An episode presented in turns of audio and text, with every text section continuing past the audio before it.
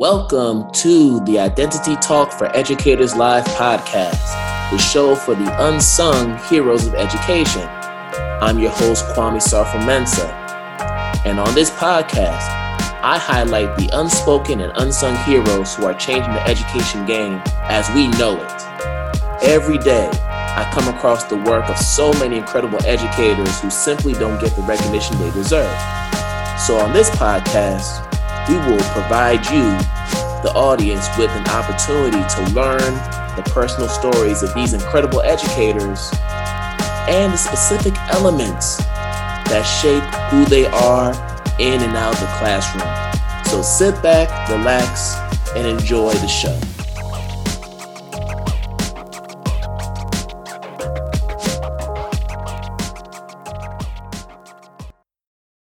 Welcome to a brand new episode of Identity Talk for Educators Live, the show for the unsung heroes of education. I'm your host, Kwame Sarfo And if this is your first time tuning in to the podcast, I welcome you and I hope that you'll come back for future episodes after you love this one. And I'm guaranteeing that you'll love it because we have some great people coming on today. So before we get to the main event, if you're on YouTube, please make sure you hit that red subscribe button so you can get future notifications on new episodes of the podcast. Also, if you're tuning in from Apple Podcasts, Spotify, or other audio streaming platforms, be sure to subscribe there as well. We appreciate all the support from our viewers and listeners always. And then if you are interested in contributing monetarily to the growth of the podcast, uh, please make sure you go to either Cash App or Venmo. Um, if you're on Cash App, our handle is money sign ID Talk for Ed. And if you're on Venmo, our handle is at KWAMESM. And then, of course, to check out past episodes of the podcast, you can go to our YouTube channel, which is under my name, Kwame Sarfo Mensah, or you can go to our official website at identitytalk4educators.com. Thank you, as always, for the support, people. So, um, so much has gone on over the past week or two. Uh, we've seen a lot of new movies come out, so there's been a lot of uh, controversy around, you know, the Little Mermaid, the fact that you have a black actress playing the role of Ariel. So if people remember the original Little Mermaid, it was a white mermaid who was the main character in that classic, as we all remember. And then um, just a few days ago, maybe a week ago, The Woman King uh, came out, which is basically a historical fictional reimagining of the the Dahomey tribe um, in in Africa, and is featuring an all black woman cast, which is unprecedented even in 2022. So why do I mention these two movies in particular? Because there's been so much controversy around them, but the educator in me wants to talk about why those movies are important and it's because they serve as counter narratives for not just our black girls who are going to our schools, but also black people in general. You know, we gain inspiration from watching these movies because it lets us know that we could be seen in these movies.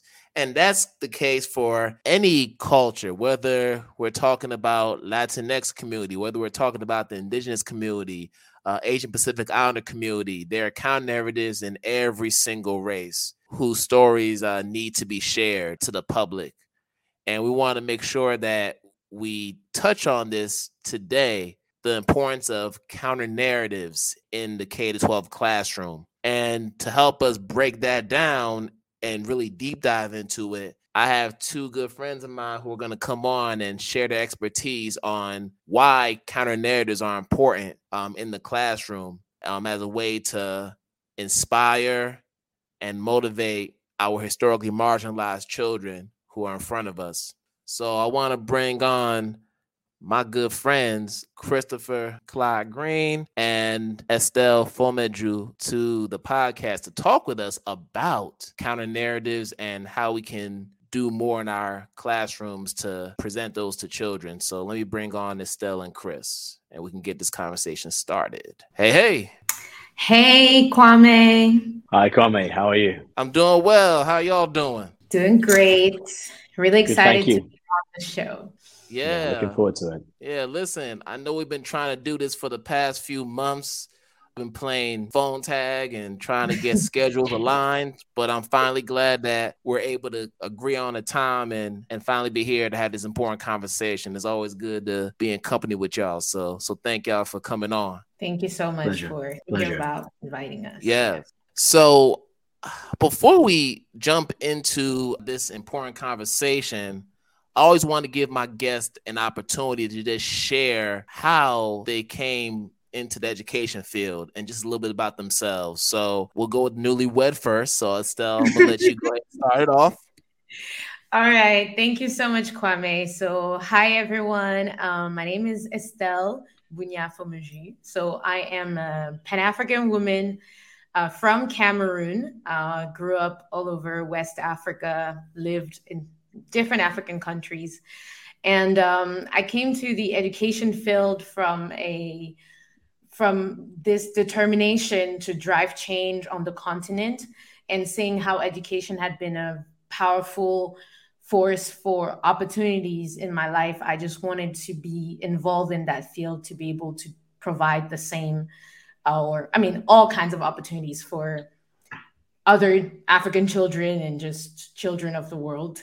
All right, cool. All right, Chris. How about okay. you, brother? Okay, sure, sure. I'll try a little bit of introduction about myself. So, um, basically, I'm a primarily a literature teacher, and I love literature and arts at school. But my school was very rigid, right? Um, but literature was about the personal expression and uh, about the human condition, and so I really enjoyed being part of that that setup, really. And um, so, a little bit of background about myself, about how I got into teaching was I was initially doing acting actually, and I did a theatre and education production. Uh, that means uh, actors come to school and they do a little bit of uh, acting performances for students and such. And I really enjoyed that tour, and that encouraged me to do a PGCE, which is a graduate diploma in education in the UK. Uh, and I realized actually it was more enriching, uh, more of a enriching experience than I don't know the prospect of waiting tables and then auditioning for stereotypical roles that I'd be presented with. And then many of the skills that I found in teaching were the same that were in acting. And uh, as I said, my school was, was kind of rigid.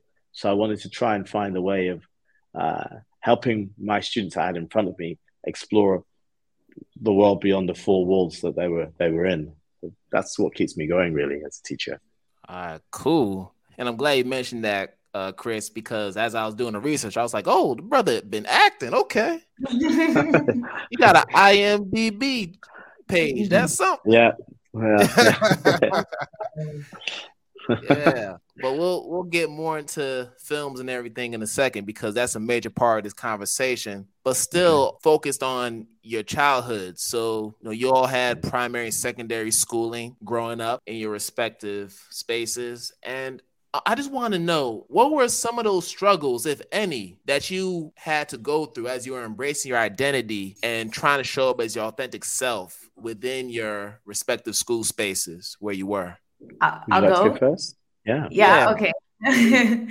yeah. So for me, um, so I went to school in Chad, in Guinea, and in Mali. So uh, that was secondary and well, primary and secondary education. So I went to French um, French schools abroad. So it's just the French, following the French curriculum, the national French curriculum. Um, and those were a little bit the equivalent of international schools um, in, the, in the way that most of the expats uh, send their children there, and most of the upper class um, locals also send their children there. In that regards, it was a little bit like an international school. But uh, strangely, I didn't have, I never met Cameroonian Cameroonians at the school. So I was the only Cameroonian. And so I had a big issue with uh, language because in at the school there were a lot of um, locals so the local language whether for example in mali bambara was really spoken there was no one that spoke a language that sounded like my parents' language. And so I was always, um, I felt really embarrassed a little bit because of the comments that I got, like from my peers. They'll be like, Your language sounds so strange. And so it made me really just, you know, go back into my my little bubble and said, okay, you know, I'll leave this out of school. And on top of that, uh, the language was already rejected by the school in itself because when I was younger, um, the, the, the French schools told my parents to not speak uh, my local language at home so that I wouldn't have issues learning French. And so already there was a fracture there because I didn't get as much exposure to my native language as I should have. And on top of it, growing up in these spaces with friends really looking at my language in a very weird way, that really affected how I interacted with with that part of my identity. Hmm. Yeah, I can definitely relate. Yeah, how about you, Chris? There's a lot of things, a lot of patterns that are coming up from my experience and from the words that you were saying there too. I might say again that my school was quite a rigid school. Like I went to a grammar school in, in England and it was mm. about uniforms and only a few students of uh, visual minority, whatever that means. And I was the only student of Jamaican heritage. Uh, and so it was around the time, I'm maybe showing my age here, where a few um, like Jamaican stereotypes and jokes cropped up, cool runnings, uh, and other things like this. And then we also had the, the oddly enough, the sexualization of, of, of men of Jamaican heritage, of Afro heritage, with Linford Christie winning the 100 meters. And the only, thing that certain even teachers could talk about was the whole idea of lunchbox, you know, the, the clothes he was wearing. It's just crazy.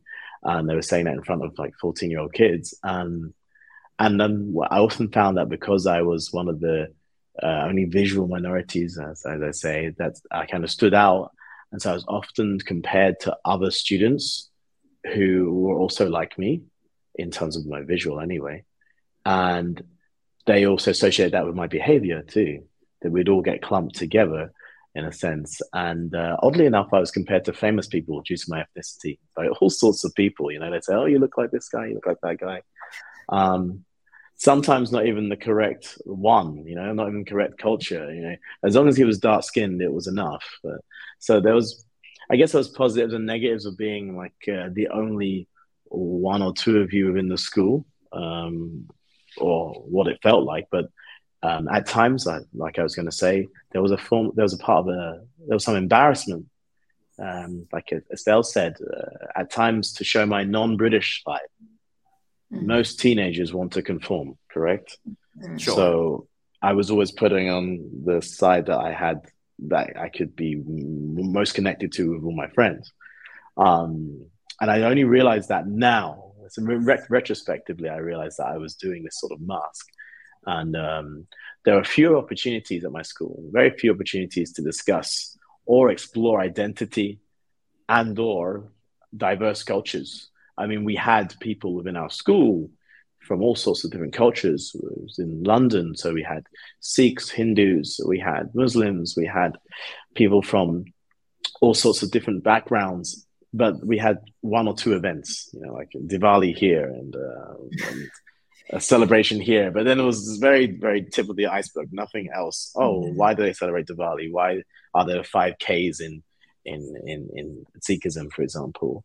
Um, so yeah, a few opportunities to discuss or explore identity or diverse cultures that were in our school, um, particularly in extracurricular activities. Like there was zero there really, and uh, and then, for example, in STEM and human humanities subjects, I don't think we even learned anything beyond uh, Eurocentric ideas and Eurocentric teachings. Yeah. Yeah, I, I think yeah. we can all agree that we had that similar experience just being exposed to whitewash curriculum. Mm, absolutely. But I'm interested in knowing from from both of you because we are talking about counter narratives. And I want to circle back to you, Chris, because being an actor, I would assume that part of your motivation for acting was to portray characters that you may not have seen when you were younger.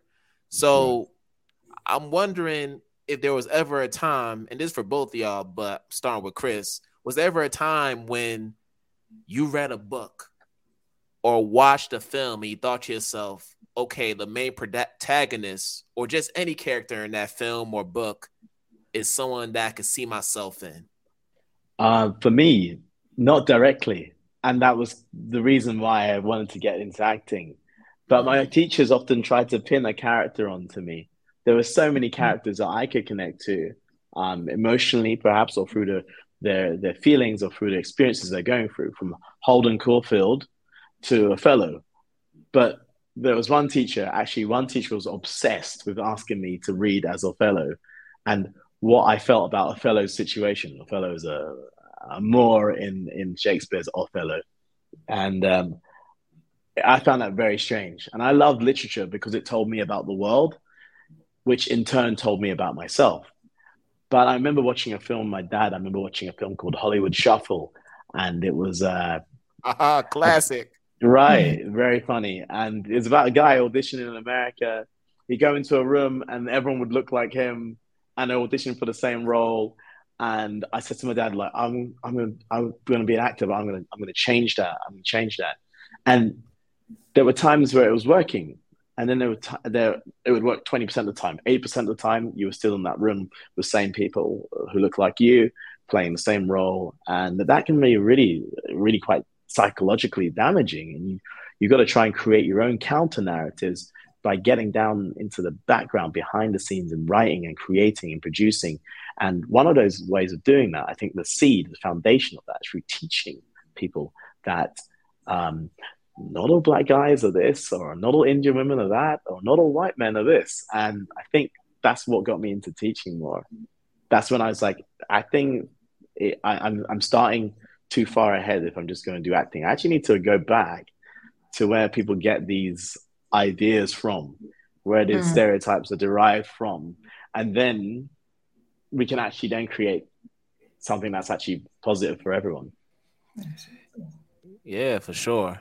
I, I would say that um, I definitely, yeah, I, I can definitely relate. You know, although I I did all my K twelve schooling in Africa, and you could think, you know, with all the great authors that are there and filmmakers, that I would have been sort of exposed to that at school. Uh, but I went to, like I said, I went to a French to a French school, and um, it's um, I didn't I didn't see in the curriculum any yeah any character that I related to. I mean, we had really classic French literature, which is great, uh, but it's just I, yeah I didn't relate. Um, I think I related, like Chris said, emotionally um, but not, you know, directly. But thankfully, I was also part of the drama club and I was part of a lot of different extracurricular activities that had to do with acting and singing. And there we got to actually create a lot of our own plays. Um, I mm-hmm. had um, teachers and um, yeah, those the the leaders of those activities. They were so out of the status quo they were progressists. I mean, they were reading, they were making us read like Che Guevara and things like that. Um, and so there we had the opportunity to just expand our mind, expand our visions, and just build people that look like us and that were so mm. culturally diverse and mixed up within the same within your same personality. I mean, you have so many cultures. That was more our reality, but the school didn't meet that uh, mm-hmm. with the educational material. Mm-hmm. Yeah. yeah, I hear that. So, you know, we're sitting here talking about counter narratives, and I have to remind myself that there may be people within our listening and viewing audience who may have who are hearing this term for the first time. So, of course, Identity Talk for Educators Live is also an educational podcast where we're trying to educate our teachers and others you know, about what these terms are and how they manifest themselves in the classrooms and beyond. So I think this will be a good time for us to formally define what counter narratives are, number one, and how do they show up in our classrooms. Mm-hmm. So. All right. Yeah, I'll I'll start us off. Yeah, so um I mean I'll define it in the way that I really understand it. Of course, I'm, you know, you can go online and see a lot of very academic definitions. But in really how I embrace counter narratives for me, first of all, it's a powerful pedagogical tool to reestablish um, the um, humanity and just some some form of justice within um, the classroom. And what I mean by this is that counter narratives are a way to tell stories, tell the stories that are rarely heard, and tell stories that are told by the people who are generally observed.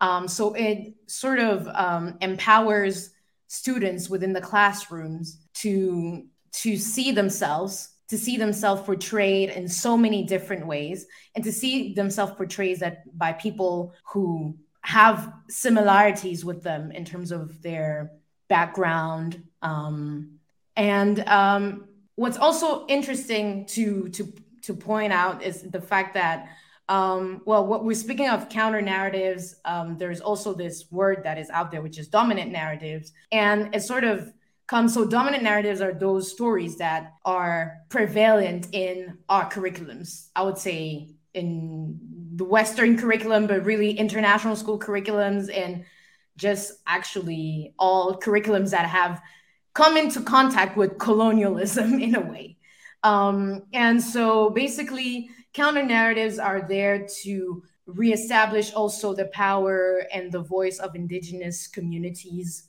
and expose different paradigms. So for me, it's a way of reestablishing justice be- and and enhancing the intellectual potential of students also because you're allowed to see things differently, not just within the the prisms of Western thought, for example. Because in school, you're asked to be critical, uh, but you're critical within you know, like you're just okay, three different authors. Like, how do they see?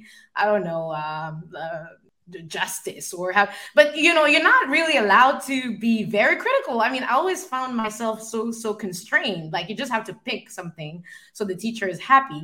But so at least what counter narratives um, offer is just it broadens the spectrum of of ways of thinking of worldviews of paradigms. Um, yeah, I'll stop there.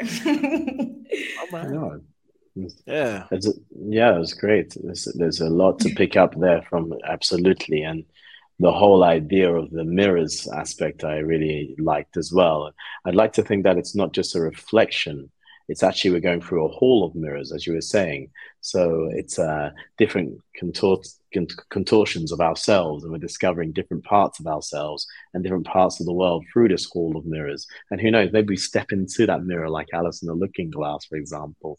And I like the idea of the this destruction of voyeurism because uh, a lot of the, the texts are presented from uh, one vantage point, and that is very much a Eurocentric vantage point for a lot of the curricula that were being taught. And I talk about texts in terms of literature, but actually this happens within STEM and humanities subjects too, from historical uh, essays and from mathematics as well. How are we being taught about the maths of Islam or the maths of uh, the Far East in comparison to the ancient Greek maths or Western maths? Um, and my, I guess, my perspective is uh, that these counter narratives are what um, we could call uh, people, I would say, replying to to uh, to to colonialism in, in a sense, but it's not always like a conversation as well. Um, I think it should be about people actually having their own voice and having their own monologue finally, and their own soliloquy even, because uh, that one voice has been discussed and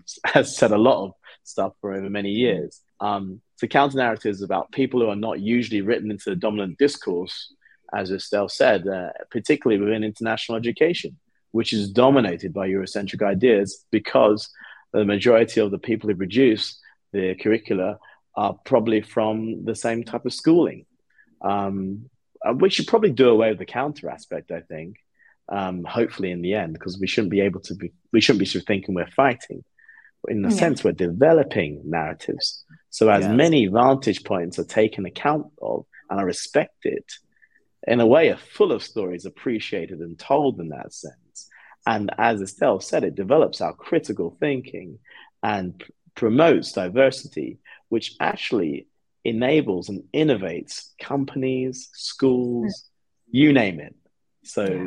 that is what counter narratives are right now. But let's just say we're developing narratives. So there are as many vantage points for us to develop ourselves. That's my hmm. take. And thank you, both of you, because I agree with everything you're saying. But there's some folks who are probably wondering, well, how do I present these counter narratives to my students, particularly students who are coming from historically marginalized communities? So, what would that look like for me as a teacher who has students coming from those communities in the classroom? So, I would say maybe um, embrace student voice. We ask them. Um, old texts do work. Uh, we often think that we need to refresh and look at different types of texts. Perhaps these Eurocentric texts or these old classic texts have been taught for years might might be a good idea to look at them from a different perspective or a different angle. Maybe ask the students to bring in their own texts, their own books, if you have the opportunity, if you're not tied to a curriculum. But right don't think of it as a straight mirror, as I said, and rather a hall of mirrors with different contortions. And it allows the students to see themselves differently, but also see themselves in others. Um, works that help to encourage interpersonal skills will be very good throughout all the curriculum. And I think that you could do it through developing inclusive practices. That could be having someone coming into school to tell help you develop on that, um, and just help. And teachers should be learners too. So read professional books focused on EDI strategies um, with an emphasis on inward uh, professional educational development rather than outward, maybe. So you might not necessarily need to invite other people, but you maybe have people within your own community who can help show themselves as well and give them a voice a bit more. Perhaps it might be a good idea to, to ask perhaps a, a teacher to come into the classroom who um, is from a backgrounds or from a minority or a marginalized group, and they might be able to offer a book. Or you can have uh, whole school initiatives. For example, there's one called the Human Library. Um, the Human Library, everyone opens each other up. Basically, you go and pick someone. So it could be the teacher of maths, the teacher of English, and you can ask them, who are they? You know, you can have that one conversation. You speak to each other for five minutes, a kind of a speed dating thing. What makes me me? And how can I use my identity in my classroom? Because I think a lot of people, when they think of uh, marginalized peoples, they think, oh, um, they think in very stereotypical paradigms and mindsets. And sometimes people can become defensive. But actually, if you're a teacher from Ireland and you're teaching at an international school, how can you use your cultural identity within your own lesson? You've got a lot of cultural perspective that isn't just British education you have things such as the troubles that your father could have been through. You have um, Gaelic history. You have, you know, even further back, Anglo-Saxon runes, all these different things. And I think that a lot of people think, oh, is it just about the marginalized people? Well, you you could be a marginalized person if you think back. If you look right. back, you know, there could be a point there where you could have been marginalized. Um, so yeah, relearning, having humility, asking students, embracing student voice would be a very important thing for me and um, and don't think that it's a straight mirror. Don't think it's going to be a quick answer because it's not. A, this isn't a, a tick yeah. box thing. This is a this is a a consistent revolution. I'd say. Absolutely. Yeah. sure. Yeah. No, that's absolutely that. That's that. I mean, um, I think yeah. There's definitely uh, there an idea about first, yeah, thinking about your post your posture when you come into uh, this idea of wanting to use curric- um, counter narratives um, mm. because you it's important to have open-mindedness um, a lot of humility and yeah and this desire i mean that's when you really take that lifelong learning uh, hat and you you just stick it on you don't remove it because um, there, there there is a lot of danger when we get into the counter narrative uh, zone, especially in terms of student well-being. Um, it's important to embrace the voice, you know, your student's voice, but you can't do that if you're not open-minded. Because when a student mm-hmm. will come with, you know, their truth or their, I mean, yeah, their identity, um, the response from the teacher, if they're not prepared, um, and if they're not, you know, they haven't prepared themselves to welcome counter narratives, can be extremely detrimental. I mean, it can be um, detrimental be, in so many different ways. First, the the student might doubt themselves because they might think, okay, well, you know, yes, we understand that you know the the teacher is not the stage on the stage, but still, there is this sort of um, there is this dynamic where you you would trust you would tend to trust your teachers and what they say, and they still hold a, a lot of authority in a way. Mm-hmm. Um, and and so what happens is that when the teacher is not ready, uh, the, the impact can be so detrimental. They can the, the student can doubt themselves. They can um, feel shame if the response is you know outrightly like uh, like um, defensive from the teacher and they can just you know never want to do it again. So it's eh, the reason why i'm saying this is because i i experienced this myself uh, being a student and bringing in um, just counter narratives. I mean i wouldn't even I, I think they're counter narratives but they're just just other opinions on dominant narratives uh, coming from the perspective of um, people from you know eurocentric scholars let's say um, sure. just bringing that into the classroom uh, got me to receive a lot of backlash from uh, a teacher i remember it was in a course that was not in k-12 schooling that was in mm-hmm. a, you know at university level but it was really bad i mean I, I just became a civil rights defendant i mean out of nowhere it became the situation escalated. It was ridiculous.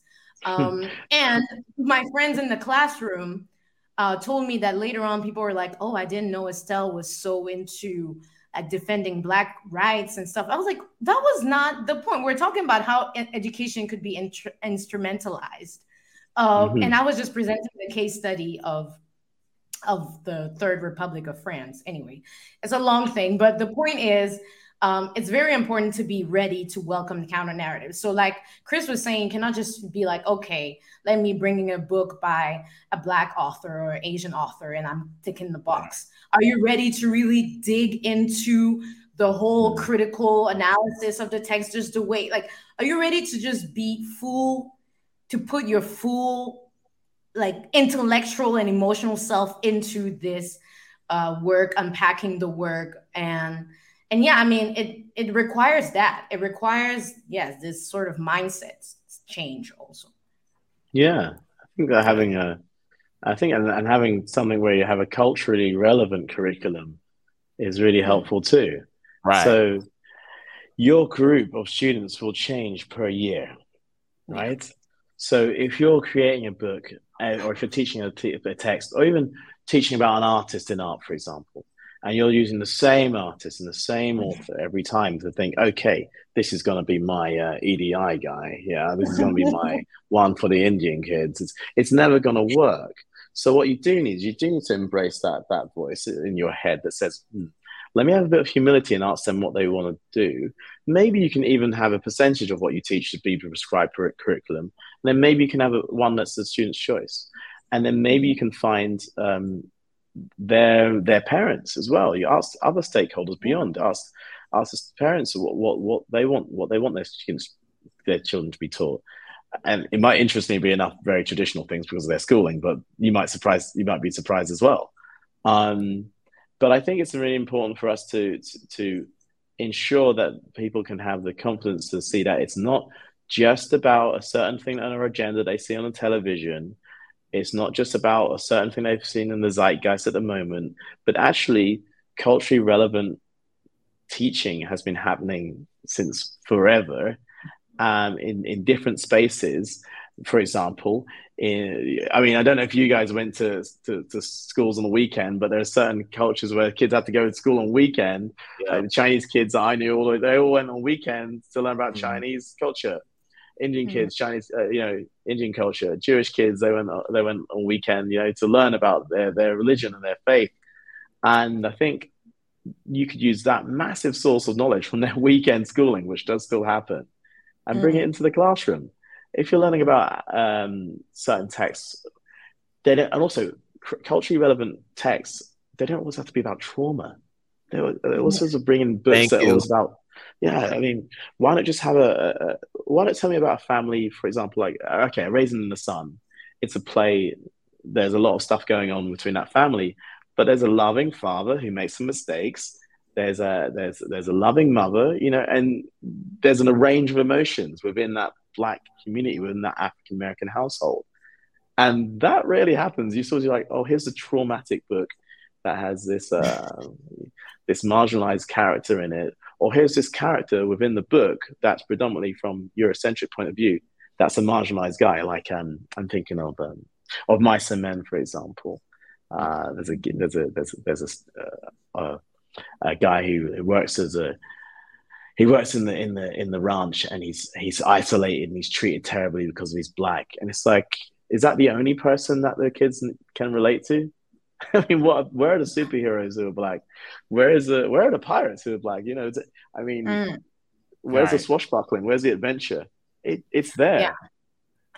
Yeah, yeah I would definitely, actually, on that note, I would definitely recommend um, um, to all teachers who are, you know, trying to incorporate counter narratives into their practice to really start with the fun story, yeah. like the, the fun, joyful stories. I mean, exactly. It's, it's like you know, focus on stories that have characters that are just doing everyday, like I mean, everyday life. What you, yeah, everyday, yeah.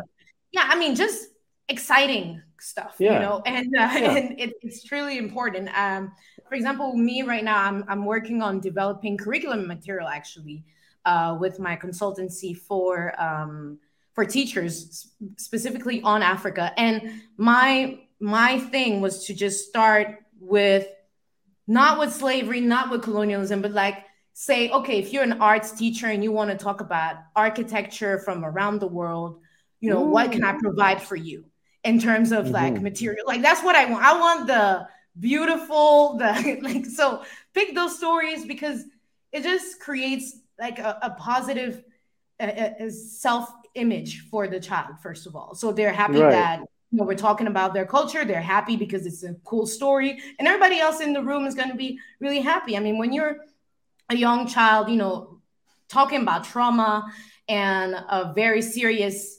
um, historical events it's it's important but it's also very um, uh, emotionally it's, it's very draining and it's hard to be in that space um, it's hard for everybody, but especially more for for children. So exactly. it's a good idea to start with the with the positive stories. Um, yeah, it, it's, it's definitely something that I would recommend.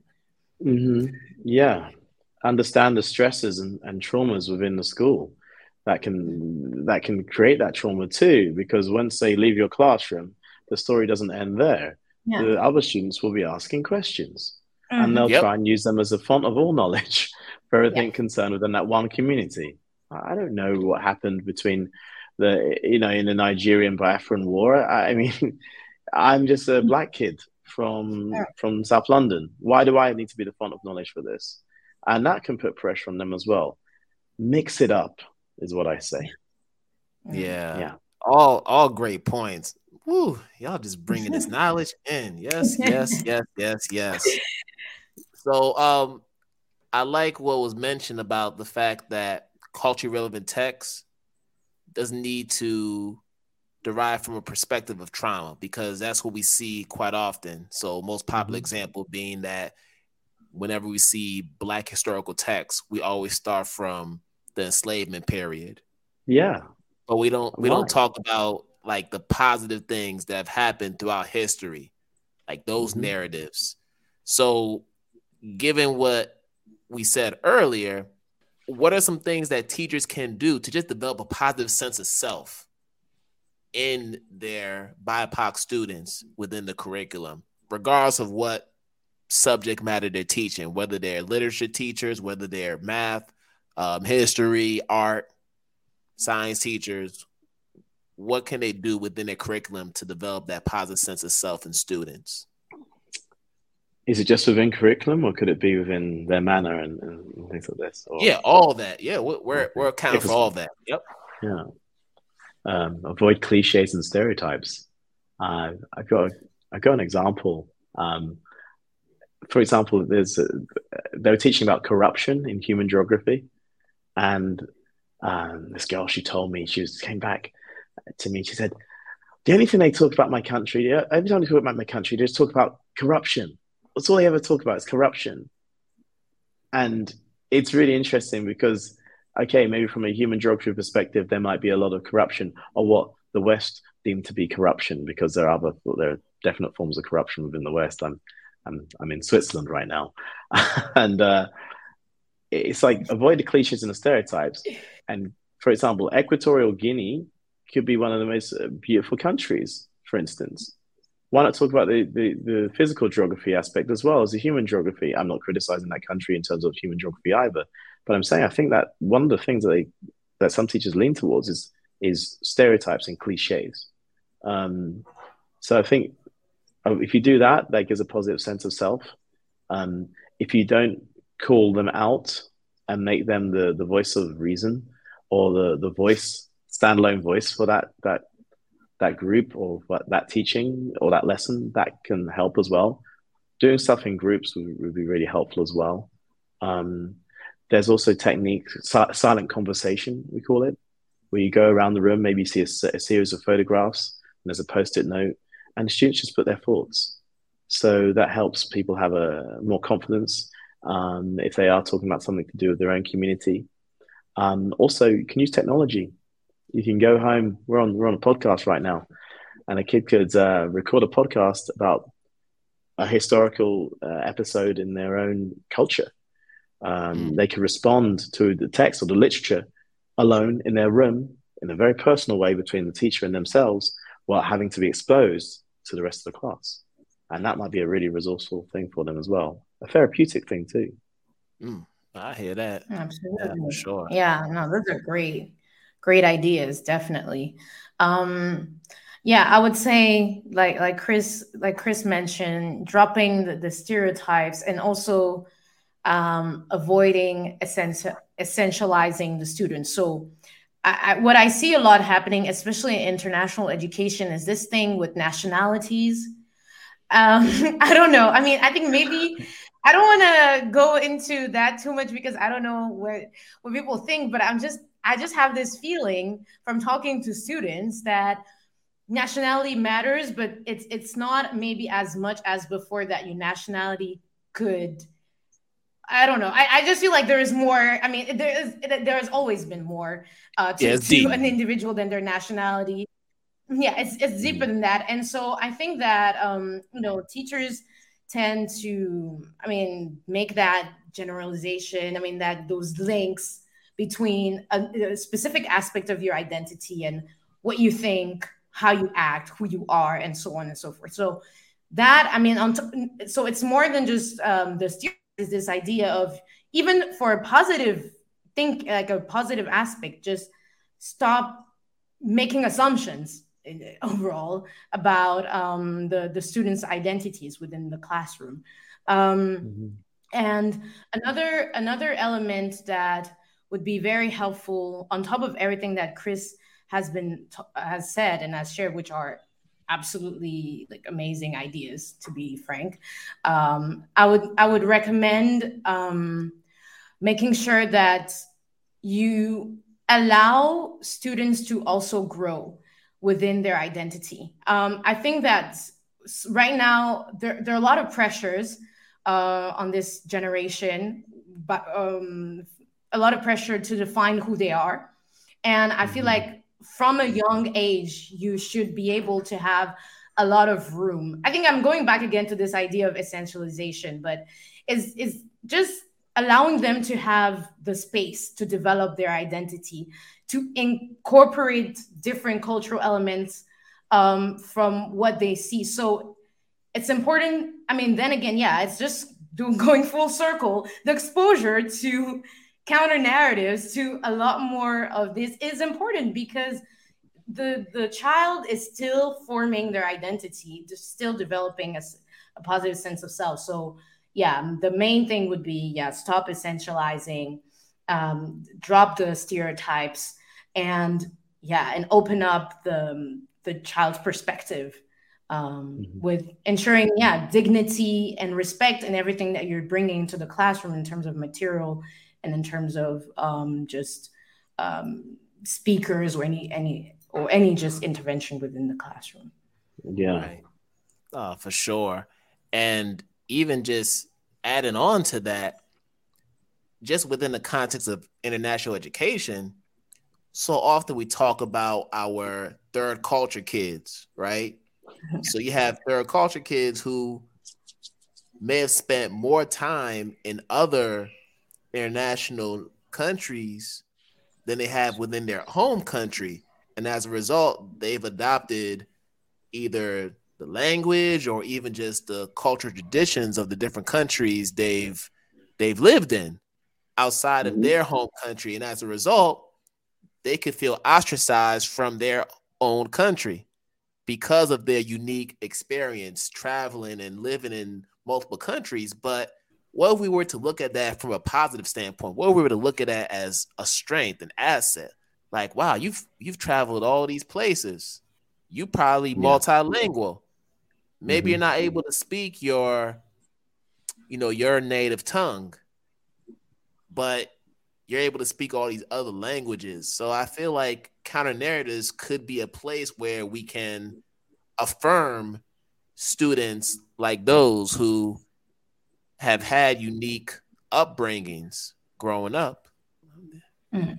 Yeah. They'd say like you're um I think uh, definitely counter what a, a, British politician once said. She said, "If you're a citizen of the world, you're a citizen of nowhere," or something like this. Mm. Um, I think that's you know uh, that's trying to trying to muster up this sort of nationalistic, jingoistic nonsense. And I think it's very important for us to realize that there are no borders, really, mm. in the end. so, you know, you don't. I don't walk over a place and see a line. Um, Chad is a square, not because Chad, the people in Chad wanted it to be a square. You know, so we need to think about these people who are in transition or in bigger transition than the rest of the world. And I think teenagers are in transition a lot of the time.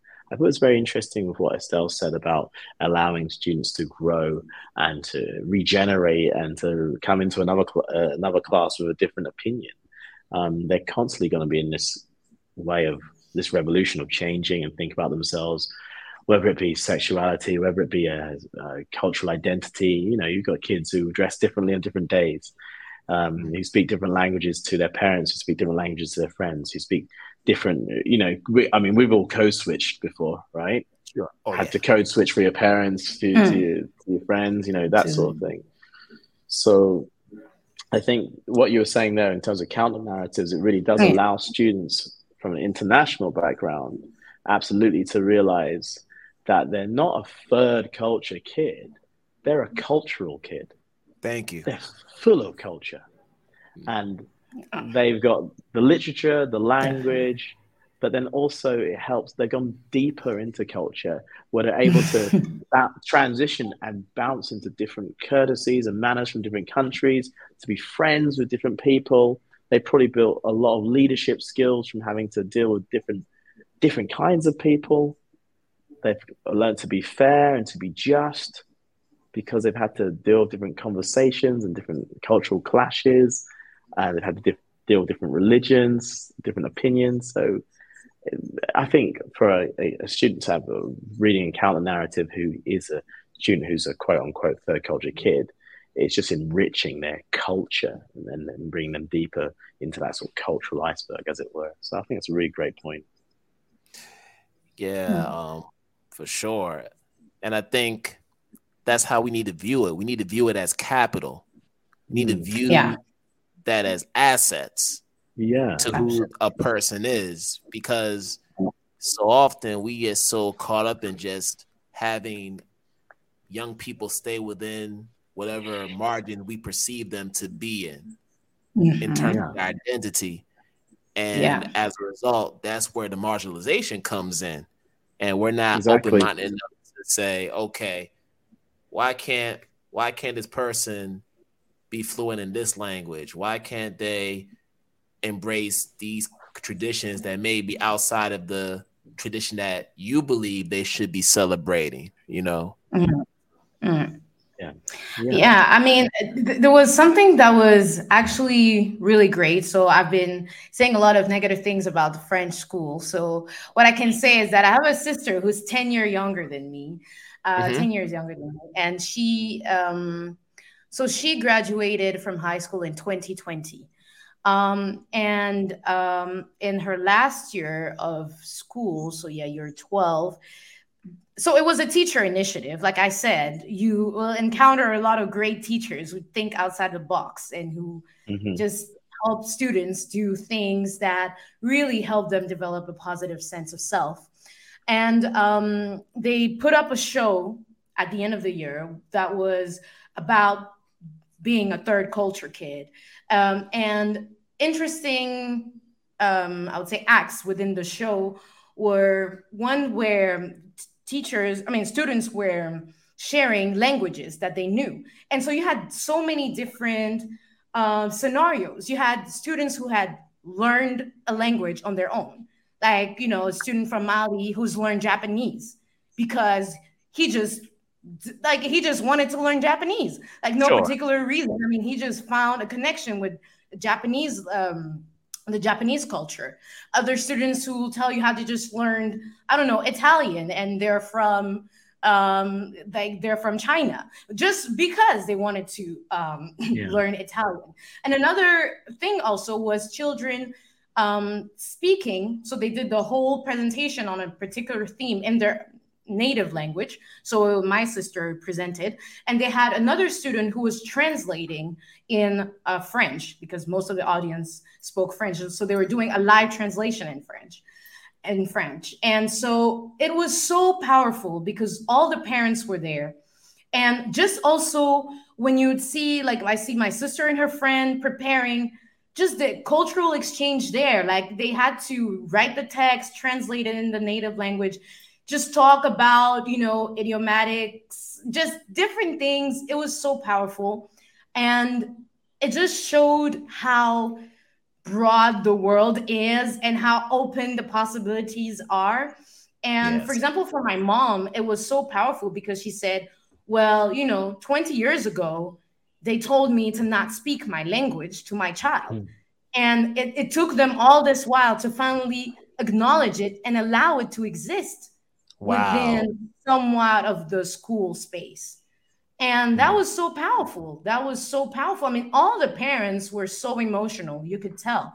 Because to have a show like that, showcasing your students, I mean, your children's talent, but on top of it, their culture, and you know, they were sharing, you had mixed uh, mixed race children also speaking about their experience. You had dark skin, uh, black girls were talking about their experience, and all of that mixed with language um, uh, richness. It was just so powerful. And I think those mm-hmm. type of events uh, or just opportunities are they speak volumes for everyone, not just for the students, but for parents, for the entire school community to understand what we're talking about. Because maybe you have not experienced it yourself, but at least with those things, it opens the eyes for everyone um, within the school community. Yeah, for sure. And we could talk more and more about this, and there's still so much to unpack because it's such a dense subject, you know, this yeah. idea of the counter narrative. But I want to finish us off with this before the lightning round. So lately, we know about, you know, the banned books movement happening still, not just in the States, but also other parts of the world.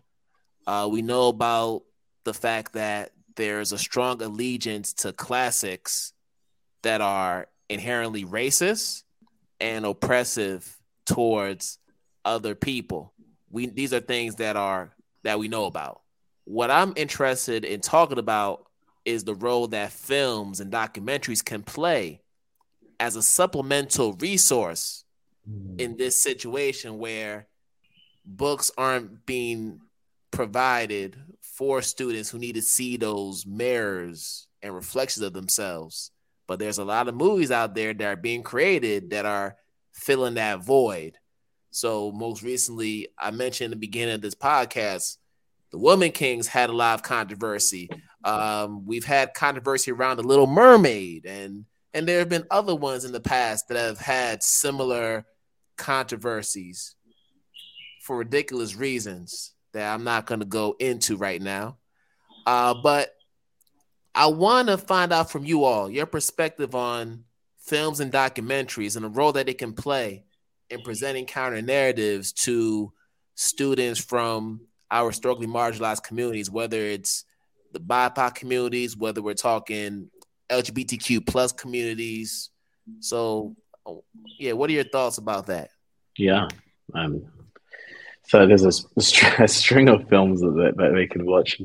Um, I'd like maybe maybe you might want to go ahead. I think I'm jumping in because I, I got quite quite a list.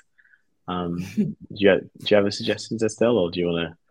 Do you want to? Well, I mean, yeah, I, I just I, I, don't even know where to begin.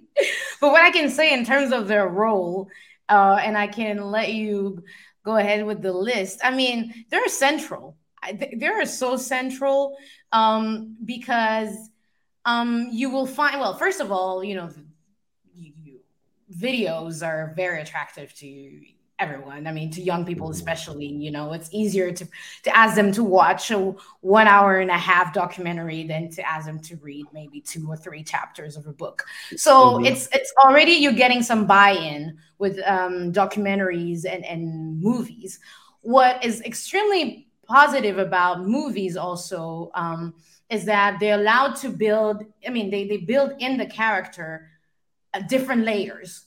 And the mm-hmm. story is is broad and the visuals also inform the students. So you have a different level of um, cultural um, cultural imageries and that that come into play. I mean you have verbal uh, but you also have visual implicit. So the, the student can sort of pick upon different things um, that might not be at the center of um, of the movie for example myself i I would say that I love when in movies there are a lot of things around food, scenes with foods and scenes with people cooking or scenes with people going to the market because I love cooking. I mean, and, and I love uh, films from all different cultures where there's that element. I'm just so attracted to it, and that might not be the main topic of the of the mm-hmm. of the movie of the sub the central uh, thing that the movie's uh, discussing. So it uh, it provides that sort of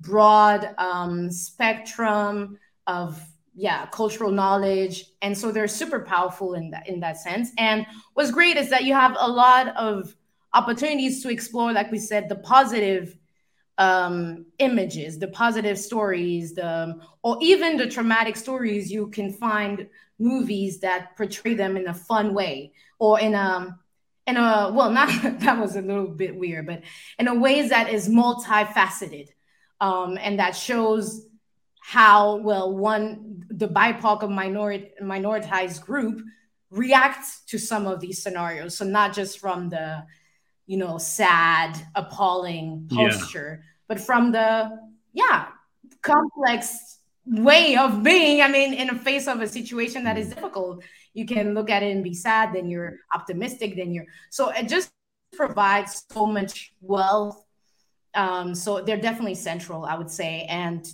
we have so many opportunities now with so many streaming um, options and so many ways to to provide those for students so i would definitely recommend teachers jump into that and the last thing i would say on controversy is that i'm always very surprised that you know, movies, I don't know if how to say that very briefly, but there are movies where you don't get that much controversies. Uh, you, for example, if you take a movie like 12 Years of Slave, 12 Years a Slave, um, sometimes you find that people are very happy and excited to show movies like this.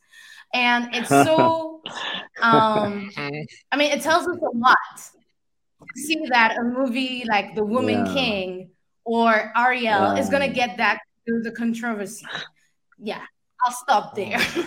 that's that's that's a really great point. It's, yeah, it's, I wonder why.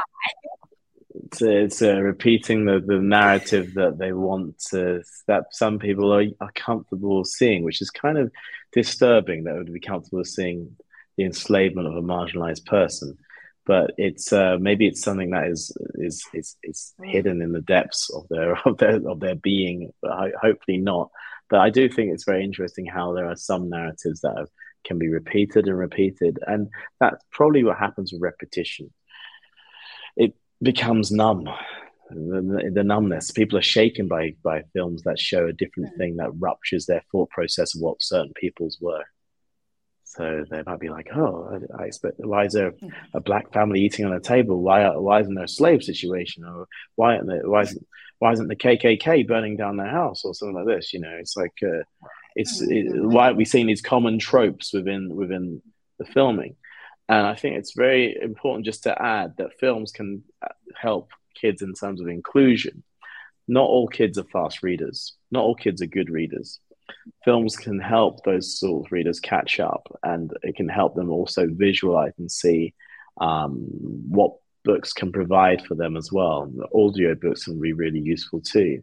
And usually, let's say in terms of patternicity, marginalized groups often have students and uh, sorry children who might be from backgrounds where they don't have the opportunity to read at night where they might not have the opportunity to be read at home by their parents because of historically uh, marginalized groups will have power structures that don't offer that sometimes to them.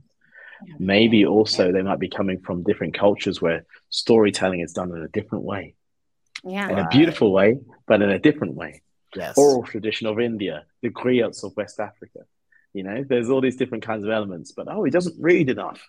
It's like, well, he doesn't read 500 pages of prose written in uh, 18th century English. Okay, that's not him reading enough. But look, see him do something else. See him write that poetry. See him do the spoken word. You know, he's can run rings around you.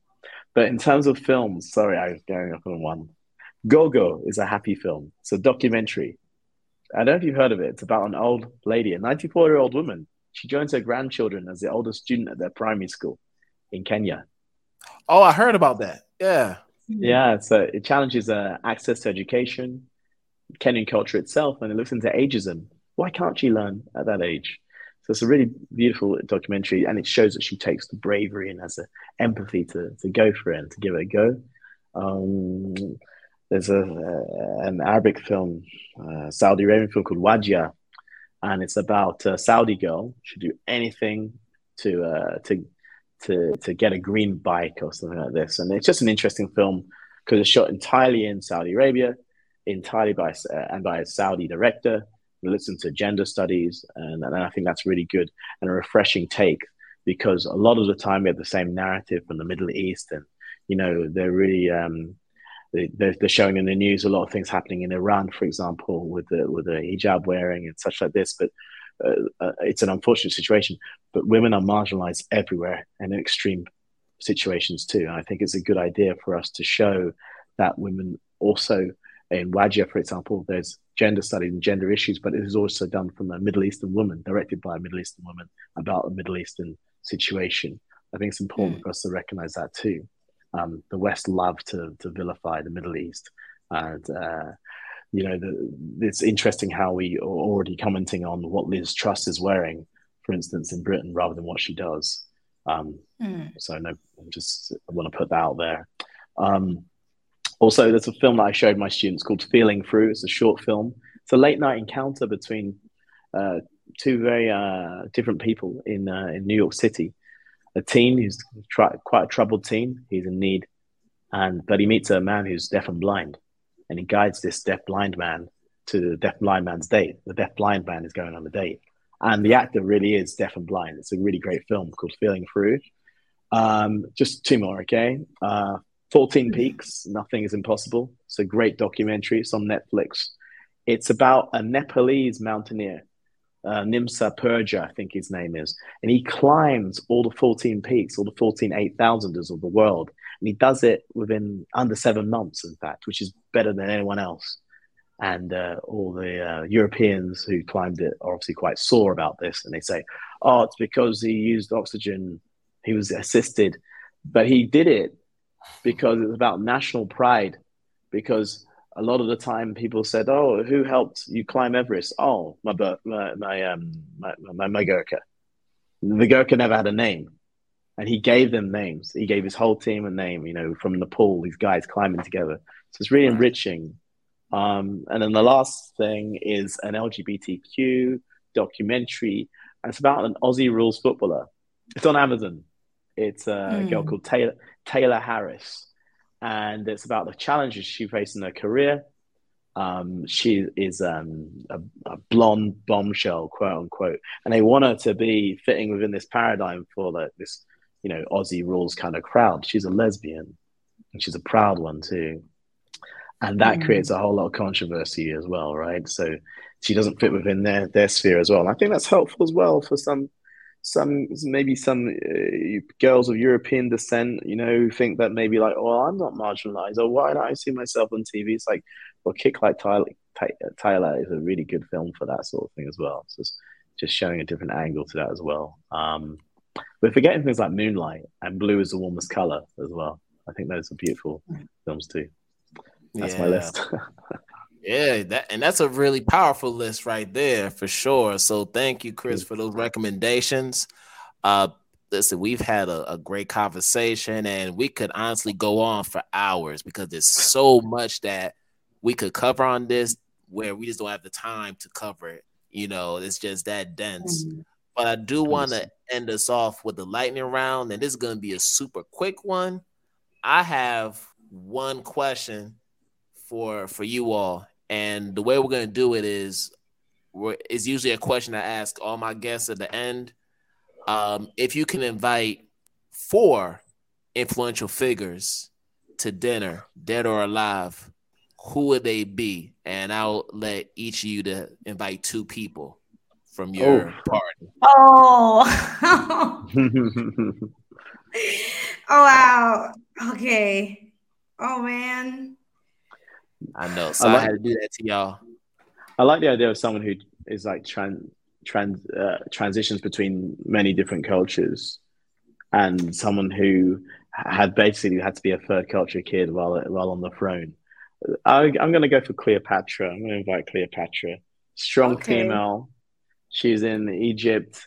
She's having to deal with three Roman, three Romans, uh, Mark Antony and the other two.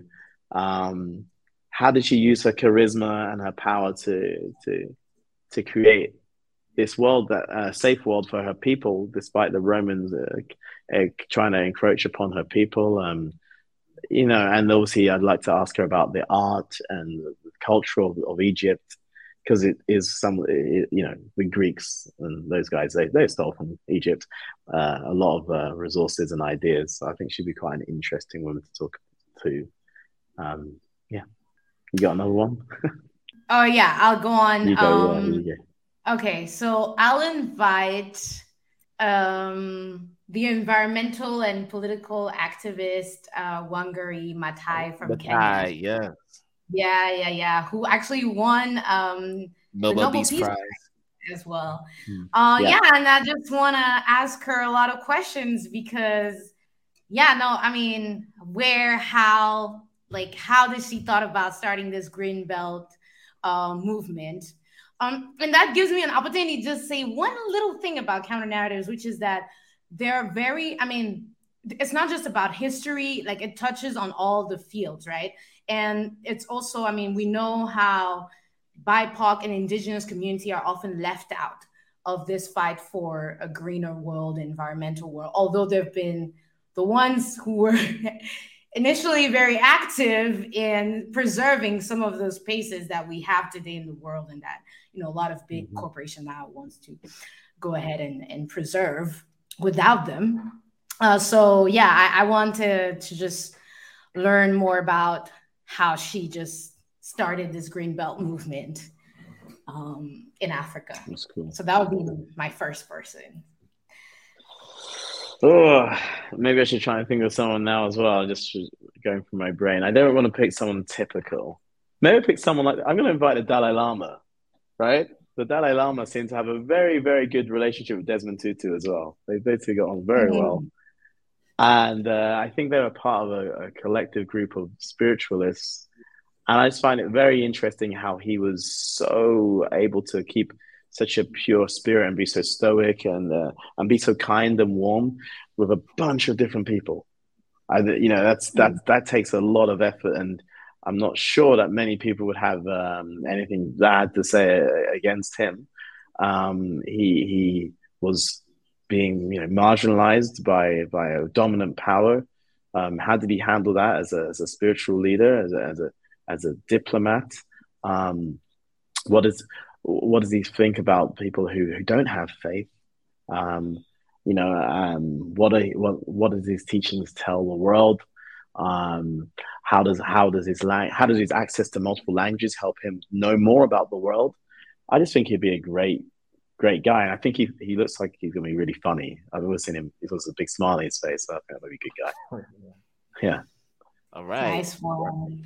And so to counterbalance that, uh, I'm gonna invite as a fourth guest um, Thomas Sankara. So Thomas Sankara from Burkina Faso, uh, yeah. because he's a military. I mean, he's a military man, you know, and he was the president of Burkina Faso. But that is when we talk about essentializing, uh, being from the military was just one aspect of who he was.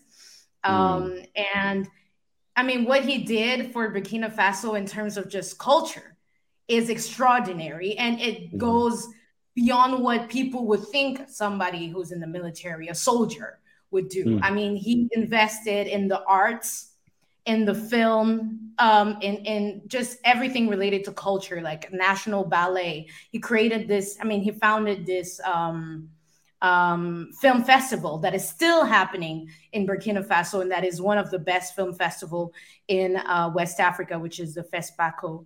And mm. and he put forward a cloth, traditional cloth from Burkina Faso made with um, in cotton called Faso Dan Fani. And today it is still like part of the pride of uh, Burkina Faso, and it, it's it's just gained recognition all throughout like West Africa.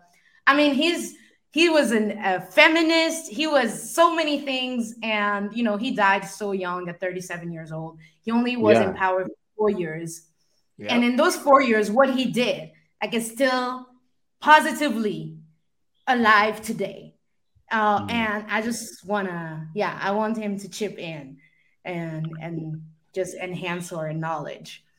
Yeah, it'd be interesting talking to him and the Dalai Lama about like exactly. and, and revolutionarism, uh, revolutionary uh, Marxism yeah. and such. And you know, and also he's thirty three, wasn't he? Like when he came into, I think he was in his early thirties. Yeah, he was, exactly. When he was, imagine being thirty three and being like president of Burkina Faso. Like, how does it? How do you manage that? Incredible that's, that's guy. Yeah yeah in a time of yeah neo-colonialism and all of yeah that. yeah yeah yeah but ooh. Brilliant. Entertaining that's a powerful, yeah that, that's a powerful table. Y'all, y'all y'all did a good job with this one. No thank you. Yeah y'all did a good job with this one. But Thank listen uh, yeah no problem. But chris and estelle thank you so much for coming on. As always, it's always great to to connect with with the both of you. Um, but of course, I want to give you all an opportunity to just share how people can connect with you on social media. Um, I know um, Estelle, if you want to shout out Tissy, this is a good chance to shout out Tissy. Um, okay. And then Chris, whatever you're doing, you know, feel free to share what's going on with you or what's, or what's coming up. okay. All right.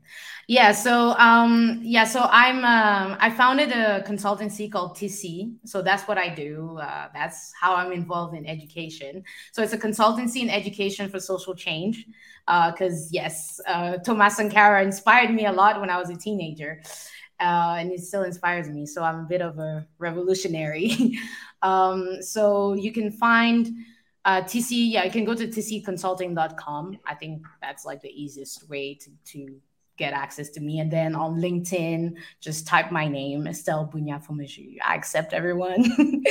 and yeah, that those are the main handles, I would say. All right. And Chris. Okay, so for me, um, I'm Chris Clyde Green on all handles. So from LinkedIn to uh, Twitter, Chris Clyde Green.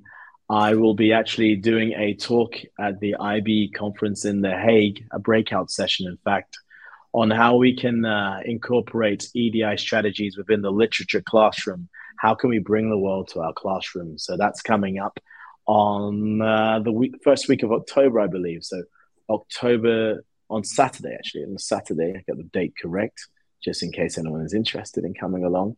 That will be on Saturday, the 8th of October in The Hague at the IB conference. I'm not sure which room, uh, but that should be quite entertaining. Um, I'm also going to be joining uh, the Anti Discrimination Task Force for International Schools uh, the 15th of October at uh, the wonderful International School of Geneva here in Switzerland. We're bringing a host of schools from a- around the lake and the Swiss region. And we're going to be talking about how we can unify schools to help uh, tackle anti discrimination and uh, anti racism and EDI strategies. Uh, so that's what I'm currently doing for the next month. I look forward to writing a bit more on this concept. I look forward to podcasting a bit more. And I found this to be such a wonderful and enjoyable experience. So thank you so much, Estelle. And thank you, Kwame, as well. Yes. Yeah. Uh, can I, Kwame, just say thank Yes. you as well? Yeah, thank you so much. Um, and I also wanted to add that um, TC is working with um, um, the ta- well, some of the schools and organizations Yes. involved with the task force. Uh, Yes. So we are working with Ecolint, myself and uh, Estelle Hughes, who's my twin uh, from another mother and from Yeah. she's my older sister and my twin. Uh, but no, we've been collaborating so um, on teacher professional development in the realm of you know that inclusion through diversity equity and anti-racism. So that's what we offer to different schools and um, that's how we somehow involved in the task force as well. Uh, and we're also working on a on a book. Definitely that's we we understanding that you know to provide counter narratives and to provide those resources important for us to be part of the um, of, of the movement by writing by creating um, um, yeah i didn't say much about that i mean i'm also a singer and a musician so i'm also bringing You some so much. So yeah. much. Renaissance woman, yeah. Yes, of course. but yeah, using all these different outlets to just yeah keep up the the the movement going. Yeah, it's it's our time, and thank you so much, Kwame, for creating this space for the unsung heroes. It's so cool. Yeah. I think yeah, it's really it's really important. I think that um, you should we should think about that. Don't ask our students or or students of BI uh, BIPOC to to not be a wallflower, but to also not have to be the best of the best, or seen to be lazy. You know, in comments from teachers like that, and at times try not to navigate away, away from your true self. But you you don't always need to show your full self if you don't want to. Yeah. In a sense, you know, That's you can yeah. and you you don't know yourself yet as well discover yourself and enjoy that ride as well don't let anyone Yeah. else try and drive you towards a certain a certain category or pigeonhole yeah. There you go. Definitely. That- and that's that's a perfect way to to end that right there with that word. So um Chris and Estelle, we're gonna have to do this again another time. But um, Yes. I'm, wish- I'm wishing the both of you a great rest of the day, and you know you already know we're gonna connect soon. So thank Yeah. you so much Thank you, All right. Kwame. Thank you, No Identity problem. Talk. Bye, Yes. Chris. Thanks. bye-bye All see you soon bye, y'all. Bye-bye. All right, y'all. So we about to end another episode of Identity Talk for Educators Live. And as always, wish you all good morning, good afternoon, good night, wherever you are in the world. We're gonna do this again another time. Peace out, y'all. Thank you for listening to the Identity Talk for Educators Live podcast. Make sure to follow us on Instagram with the handle at Identity Talk for Educators Live, and that's a numeral four in the middle. You can also subscribe to the podcast on Spotify, Apple Podcast, and all other streaming platforms. We're always striving to provide you with quality content, so if you love what you heard tonight, please leave us a review on Apple Podcast. And to check out the video episodes of the podcast, you can visit our website at www.identitytalkforeducators.com. Thank you and have a great day.